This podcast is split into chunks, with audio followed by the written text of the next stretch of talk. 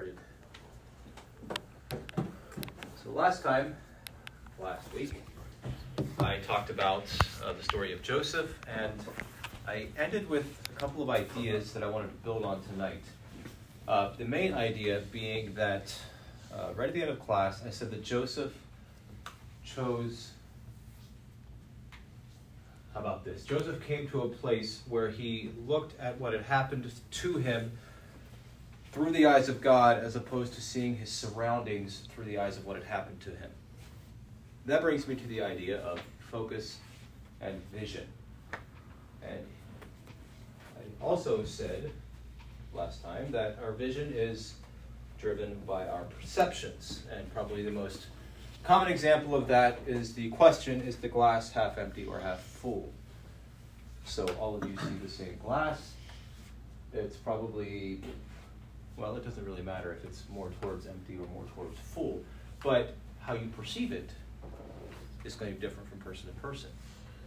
The optimists, according to the classic example, says that the glass is well, the glass is half full.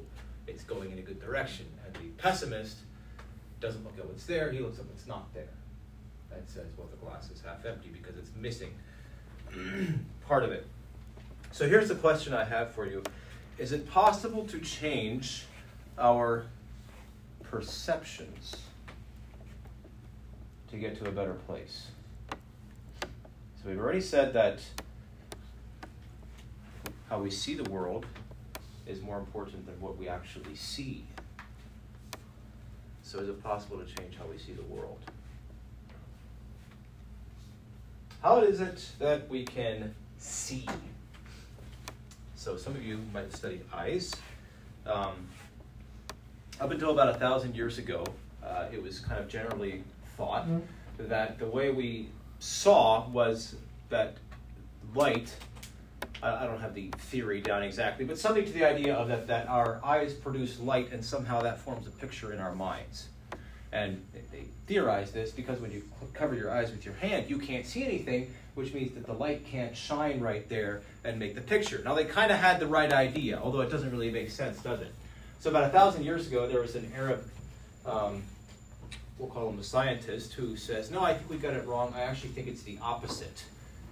And that the light enters into our eyes and forms the picture that way. And he was correct. Light enters our eyes, and our mind forms the image. So you can have people with fully functioning eyes who are blind. Not because their eyes don't work, but because their brain doesn't. And Elon Musk is going to help us fix some of that, hopefully, with his Neuralink project. Anyway, how is it that we can see?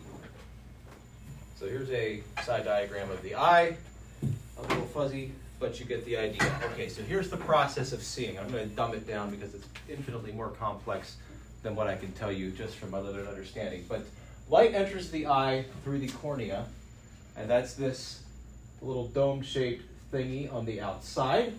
Light enters the eye through the cornea, and that light is bent and directed by the cornea. So you have the light rays that are coming in. The cornea is the first, uh, we'll call it machine on the assembly line that that light is going to touch. And the cornea, the cornea bends the light to focus it towards the back of the eye, and the light passes through the cornea into the pupil. You know what your pupils are? They're the little black things in the middle of your eyes that go like this when, some, when, the, you know, when the doctor shines a light in there. So the pupil is responsible for turning the lights up and down, so to speak, which is why uh, it's it's in there. That little black thing is surrounded by your iris, and the iris is what gives your eyes their color. And that iris acts like a muscle.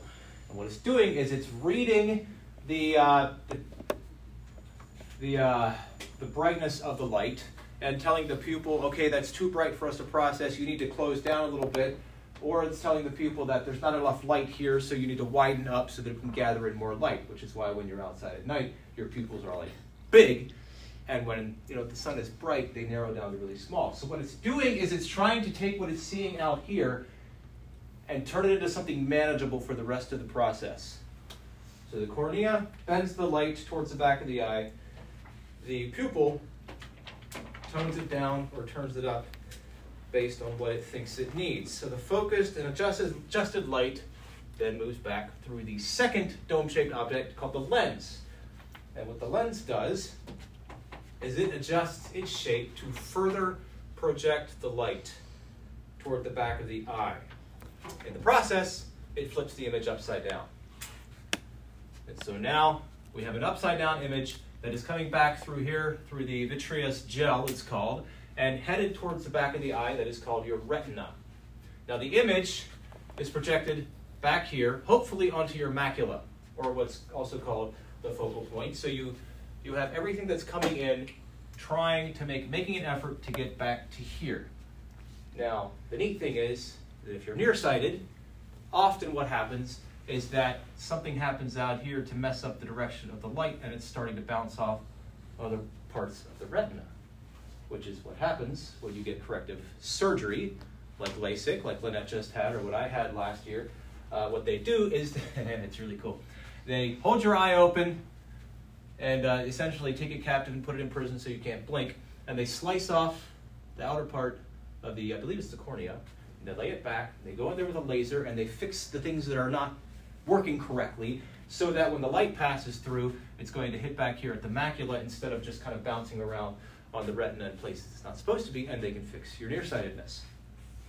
It's also quite uncomfortable and quite worth it if you ever find yourself as a single nurse with lots of extra cash. Sorry, I was in service when I did mine. So. Anyway, all right. So what happens is uh, everything in this outer process is working to focus the light towards the back of the eye. Now, it's not just hitting the macula or the focal point. That image is also kind of getting spread around on the back of the retina. And on that retina, they have what's called rods and cones. It's a fairly basic term. But what those things, the job of the retina then is to take the light rays that it collects and translate them into electrical impulses. After all that's done, the uh, optic nerve collects all the uh, all the all these light rays that are now changed into electrical impulses, and it sends them to the brain for processing.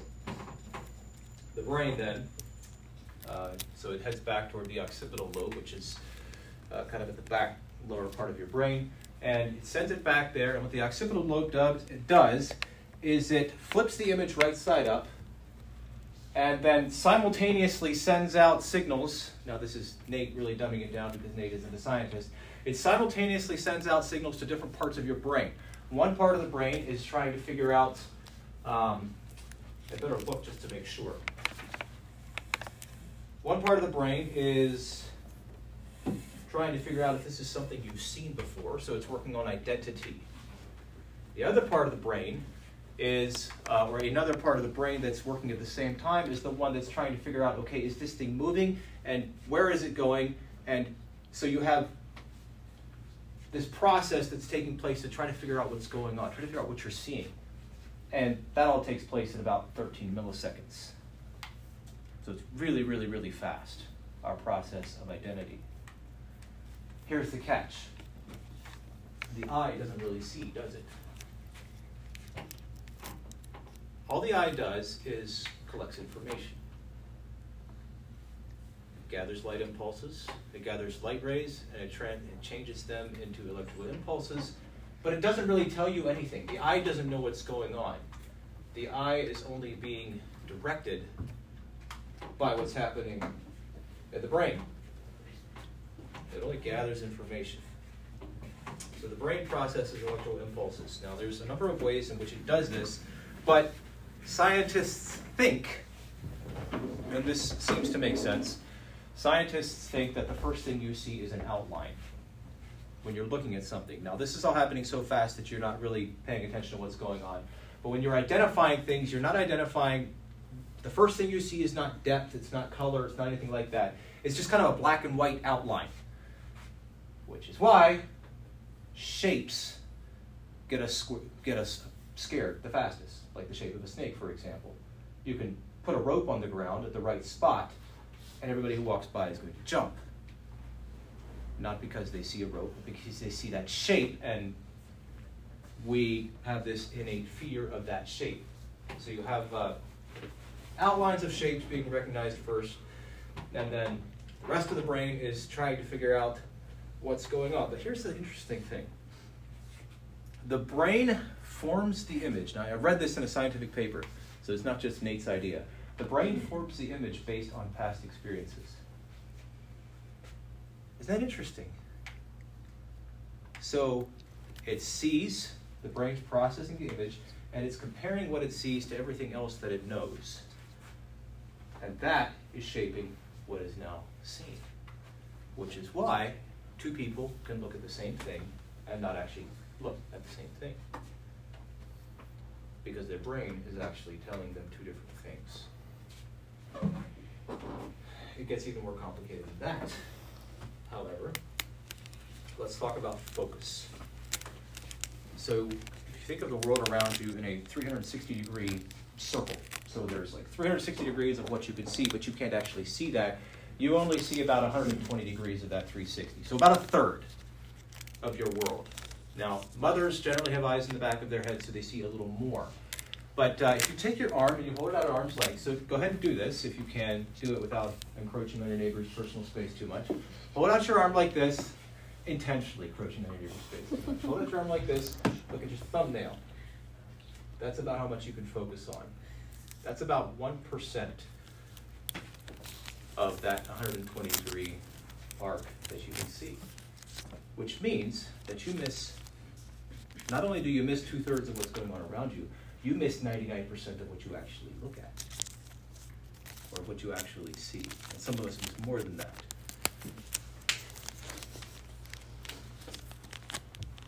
That's not very much. Almost everything is in your periphery.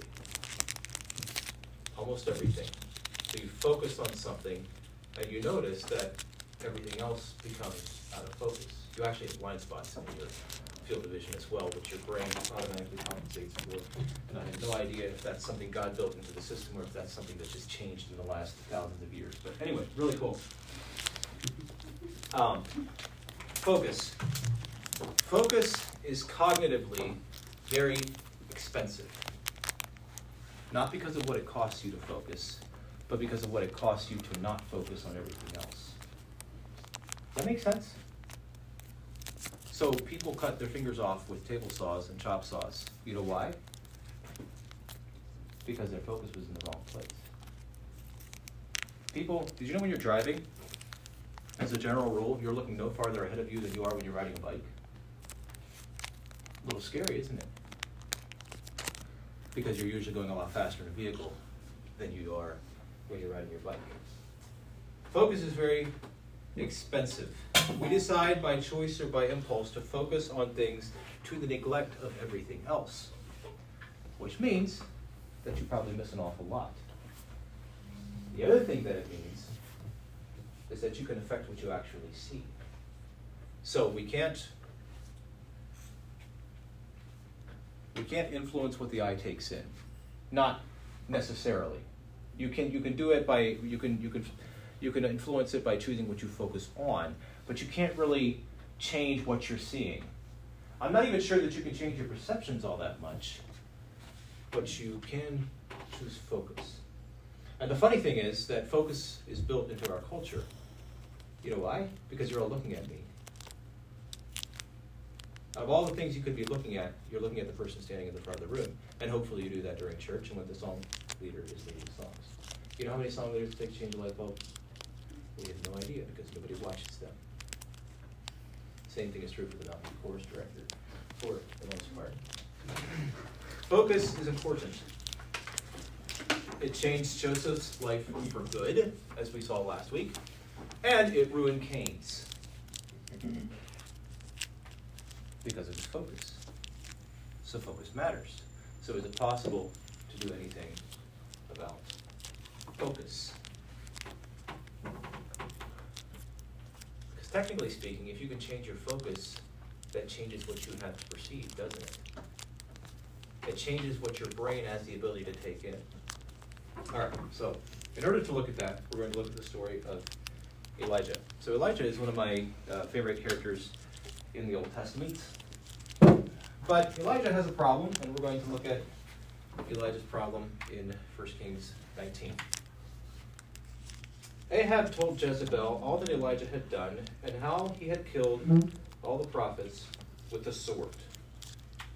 Just what has Elijah done? Well, let's have a look. We're just on the tail end of three and a half years of no rain. Uh, James tells us that Elijah prayed earnestly that it would not rain, and God answered his prayer, and it did not rain for three years and six months. That's not bad for a prophet to pull something like that off. What else has Elijah done? Well, during that drought, God miraculously provided food for Elijah, first with ravens beside the uh, brook Cherith, and then later on at a widow's house with her son, where every morning when they got up, there was enough of flour in the pot and enough of oil for a loaf of bread. Fire just fell on Mount Carmel very, very recently, probably within the last few days to a week. All of Israel has shouted, The Lord is God. They've killed anywhere from four to 850 prophets of Baal and Ashereth in the land of Israel. Elijah prays earnestly again on Mount Carmel, and it rains. And it says it was a great rain. And ahead of that rain, Elijah hauls down off the mountain and runs about 15 miles in front of Ahab's chariot all the way to the town of Jezreel, where he sits down and has a meal with the man who was just trying to kill him for the last three and a half years. Not bad for a week's work.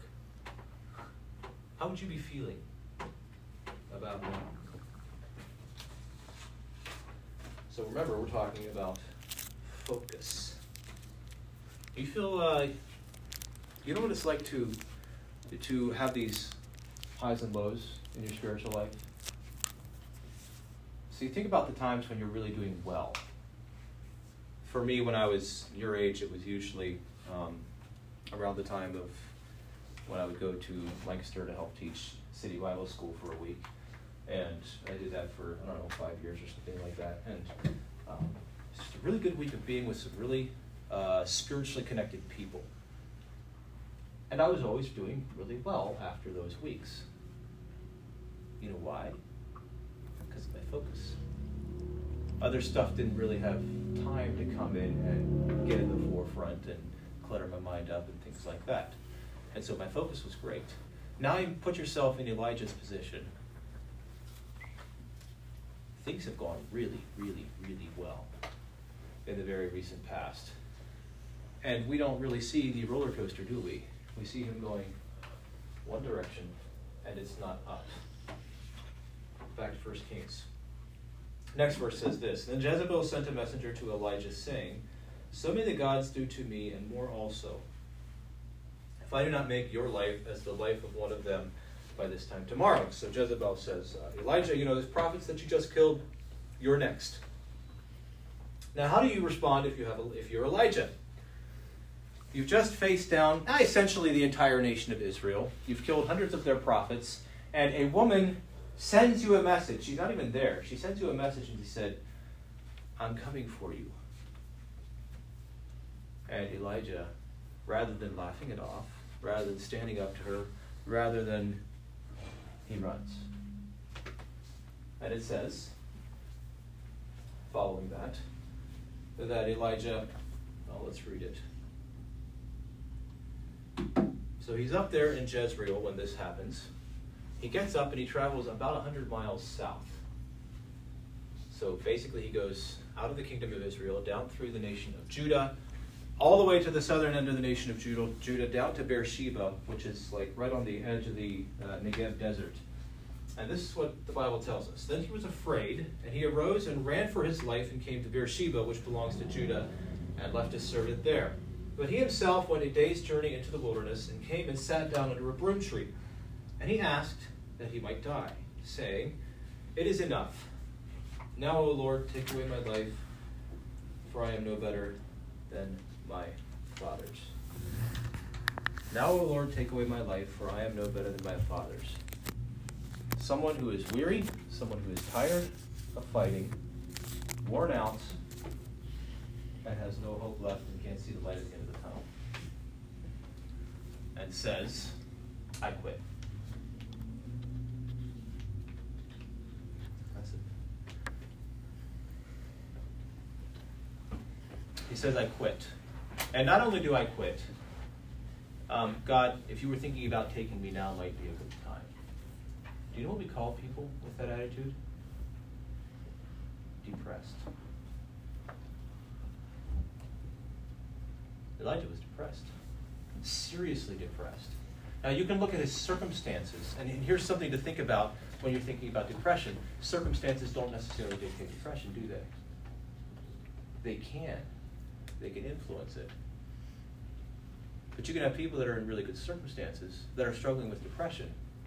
And our tendency might be to say, open your eyes and look at what's going on around you. How can you be so depressed? Now, some of that might be true. But what I want to look at next is I want to see how God responds to Elijah when he's not doing well. Because the problem obviously here seems to be focused, doesn't it? Of all the things that he could choose to look at that are good, where God showed himself strong on his behalf and all of those things, Elijah's not seeing those right now. And I want to see how God treats Elijah, this prophet of his. And we want to see what Elijah does uh, because he's not doing well. Elijah is having vision problems. What does he do when he's not doing well? He runs from the thing that's bothering him and he isolates himself.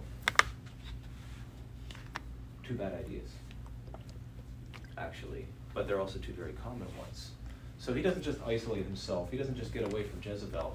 He takes his servant with him, and they go about 100 miles, and then he leaves his servant, and he goes into one of the loneliest, most desolate places on earth, and that is the desert. Which is where you should go if you're not doing well, right? Let's just get away from everybody and not be around anybody anymore, and then we'll just lay down and ask God to take away our life. So Elijah goes and isolates himself in the desert. Let's look at how God walks with Elijah in his depression. So God, Elijah essentially tells God that he is done. I don't know that he really realizes he's talking to God at this point because it says that he goes into the desert, a day's journey, however long that is, and he lays down under a broom tree, which, by the way, they don't provide that much shade. And uh, he says, doesn't say God was there with him, he just says, That's it, I'm done, I'd like to die. No more loneliness, no more miracles, no nothing, no profit, I'm done. And God come to, comes to him and does this. And he lay down and slept under a broom tree. And behold, an angel touched him and said to him, Arise and eat. And he looked, and behold, there was at his head a cake baked on hot stones and a jar of water. And he ate and drank and lay down again. And the angel of the Lord came again a second time and touched him and said, Arise and eat, for the journey is too great for you. And he arose and ate and drank, and went in the strength of that food forty days and forty nights to Horeb, the mount of God. How does God respond to Elijah's depression? Well, let's look at what he does. So interesting. He allows him to sleep and he gives him something to eat. Now, think about who Elijah is this is Elijah is kind of the uh, the rough John the Baptist figure prophet of the Old Testament. It was him against everybody else. He stood up to the king. He was the one that spoke truth at all costs. He wasn't afraid of anybody. And those are the kind of people that you and I will most often go to and say, Man up. You got it. Pick yourself up. God doesn't do that. He says, get some rest, and have something to eat. So Elijah does that. He wakes up, and God says, Get some rest, and here's something to eat. Following that, Elijah travels 40 days. The next 40 days, he spends the next 40 days wandering through the wilderness, going about 200 miles to Mount Sinai. Now, this is a man who has just run 100 miles south from Jezreel to Beersheba. If you're go if you're go hiking for 40 days and you only make 200 miles, you're not doing so great, are you? Because that's only about five miles a day. What Elijah's doing is he's wandering through the desert, coming to Mount Sinai. And you can ask yourself, it's like, okay, so what's God doing here? Like, why doesn't God have to talk with him under the broom tree? Why does he have to take him to Mount Sinai? Or why does God even have to talk to him in the desert at all? Why doesn't he just simply uh, tell him to go back to the land of Israel and find his little cave somewhere and we'll have a chat there? It's like, no. God is doing two things. He's meeting Elijah where he's at. In other words, he's recognizing that he has needs right now that go beyond just, you need to get your act together. And God is providing for those needs. The second thing he's doing is he's going to have a talk with Elijah. But he needs to bring Elijah to a place where he's able to have a talk with God.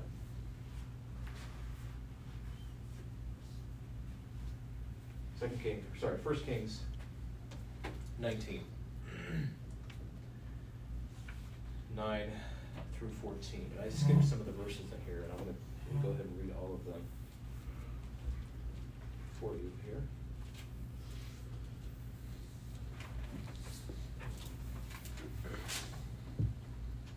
Beginning to read in verse 9. Actually, I'll pick up in 8 again. And he arose and did eat and drink, and went in the strength of that meat forty days and forty nights unto Horeb, the mount of God. And he came thither unto a cave, and lodged there, and behold, the word of the Lord came to him. And he said unto him, What doest thou here, Elijah? I'm actually going to read that in ESV since I that a little bit. Those little verses. He came to a cage and lodged in it. And behold, the word of the Lord came to him, and he said to him, What are you doing here, Elijah? He said, I have been very jealous for the Lord, the God of hosts. For the people of Israel, now listen to this. This is Elijah now getting his chance to tell God how he's doing. Before it was just, I give up, kill me now. Now Elijah has had some time to think about what's actually going on, and God opens up the opportunity for him to say what he's thinking. So here are Elijah's complaints. I have been very jealous for the Lord, the God of hosts. For the people of Israel have forsaken your covenant, thrown down your altars, and killed your prophets with the sword and I, even I only, am le- only am left, and they seek my life to take it away. And he said, Go out and stand on the mount before the Lord. So Elijah comes to the cave. God says to him, What's wrong, buddy? And Elijah basically has a little bit of an unloading session with God, and God doesn't answer him, does he? God says, Okay, go out and stand on the mountain. So Elijah goes out and stands on the mountain, and we read not in these verses here, but uh, in between these two sections, we read that God passes by in an earthquake, and in a fire, and in a wind. And it says specifically in each one of those three things, God was not in that. And after the fire, the sound of the low whisper. King James calls it a still small voice. And when Elijah heard it, he wrapped his face in his cloak and went out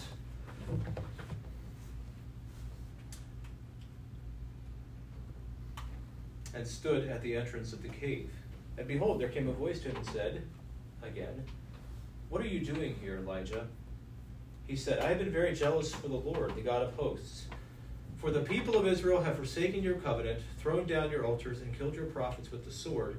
And I, even I only, am left, and they seek my life to take it away. So Elijah's been now on his own for 40 days.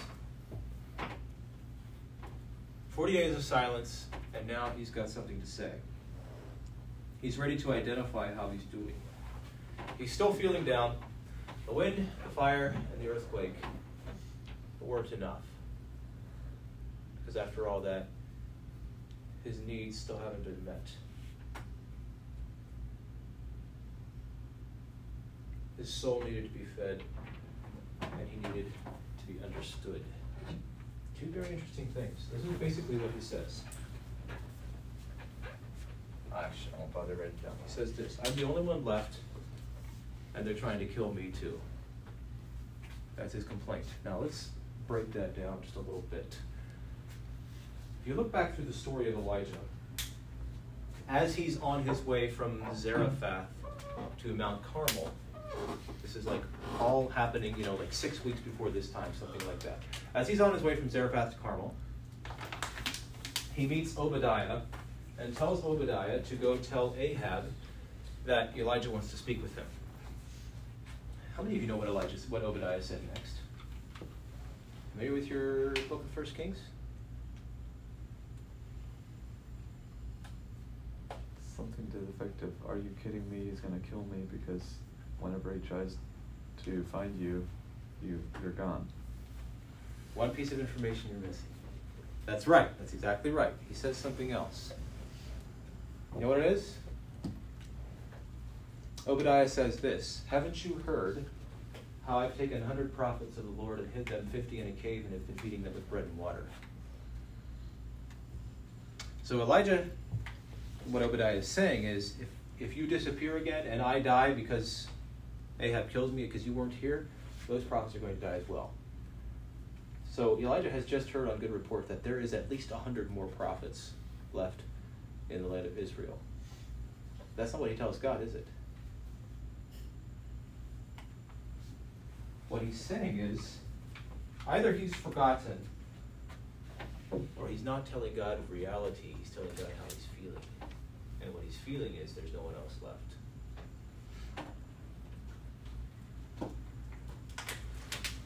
How does God respond? So you got your audience with God.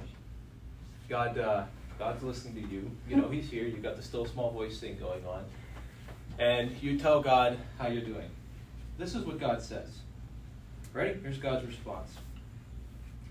And the Lord said unto him, Go, return on thy way to the wilderness of Damascus, and when thou comest, anoint Hazael to be king over Syria, and Jehu the son of, son of Nimshi shalt thou anoint to be king over Israel, and Elisha the son of Shaphat of Abel Meholah shalt thou anoint to be prophet in thy room. And that's pretty much it. Now, would that be a satisfactory answer for you? So, let's say you're a nursing student here, for example, and you got a big test day tomorrow, and you're not prepared, and you're done. Like, you're seriously done with school. And you're sitting up in the nurse's you know, in your study room, and a, you know, the still small voice comes wandering in your little office there, and asks you, "What's wrong?" And you say, "God, I got this test tomorrow that I cannot pass, and there's nobody else here to help me, and things are horrible, and my home life is falling apart." And God says, "Don't you have algebra 101 at nine tomorrow morning?" How is that supposed to help? Look at God's response. There's no pat on the back. There's no, oh, you poor soul. But somehow, that was enough for Elijah. Let's read on. And it shall come to pass that him that escapeth the sword of Hazael shall Jehu slay, and him that escapeth from the sword of Jehu shall Elisha slay. Yet I have left me seven thousand in Israel, all the knees which have not bowed unto Baal, and every mouth which hath not kissed him. What God's telling Elijah is that all these problems that you have and the frustration that you have that these things aren't being made right, I'm going to take care of that for you. But you're not done yet. Now, Elijah is going to go up in a chariot of fire some point down the road, probably about 10 to 15 years after this. He's got a while, he's got a while yet to stick around. And you know what? his public ministry from that from this point on was pretty much over. It says that he leaves Mount Sinai and he finds Elisha plowing with his yoke of oxen and he throws his mantle over him and Elisha follows him. From that point on, it's pretty much Elisha that takes the forefront. But what about Elijah's depression? What actually changed? I can tell you what I think happened. What happened is that Elijah met God. That's what happened. And his focus changed. It wasn't that there were different things to see than there were before. It's that his encounter with God actually enabled him to look at them and to see beyond what he was going through or see beyond the narrow scope of what he was seeing right at that moment to the things that he had been missing because he was neglecting them. God had been there all along. It's just that Elijah couldn't see that anymore because things were out of focus. Now, is it possible that you and I have the same problem?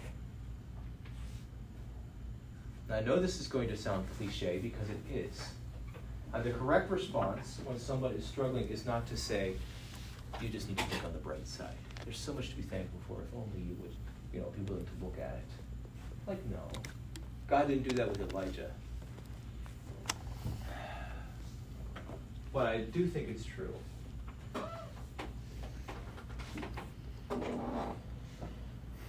That when we encounter God, our perspective cannot help but change.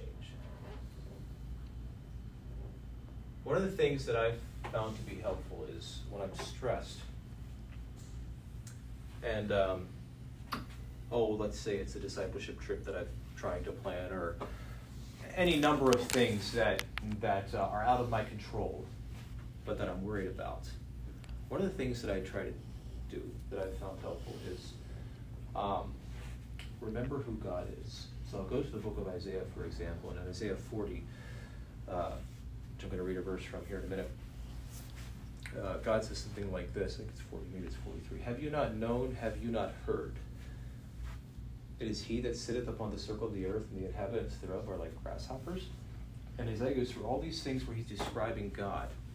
And what I'm doing is I'm taking my problem and I'm putting it in perspective of the God that I serve. And there actually really isn't even a comparison. And somehow I found that to be helpful. Not that I'm trying to ignore my problem, I'm just trying to see it in the right perspective. The thing about Elijah is that it took him 40 days in the desert before he came to a place where he could see that. Then what we want to do is we want to go straight to the cave on Mount Sinai and skip the silence that it took to get there. When you think about how God walks with us, maybe maybe okay for for example the thing with perception and perspective and focus maybe you're thinking well yes i know that my focus isn't in the right place but i have no idea what to do about that if i could give you any picture of god i think this is the one i would give you i'll close with these verses isaiah 40 10 and 11 behold the lord comes with might and his arm rules for him Behold, his reward is with him, and his recompense before him. Now get this. He will tend his flock like a shepherd. King James says, lead. He will gather the lambs in his arms, he will carry them in his bosom, and gently lead those that are with young. That's how God responds. That's what he did with Elijah. And at the end of the day, Elijah didn't have all that many more answers than he did when he started. But he encountered God, and his perspective changed, and somehow that was enough. Somehow that was enough to bring Elijah to a place where he could start seeing things God's way, instead of having his focus so narrowly put on the things that weren't right that he couldn't see anything else.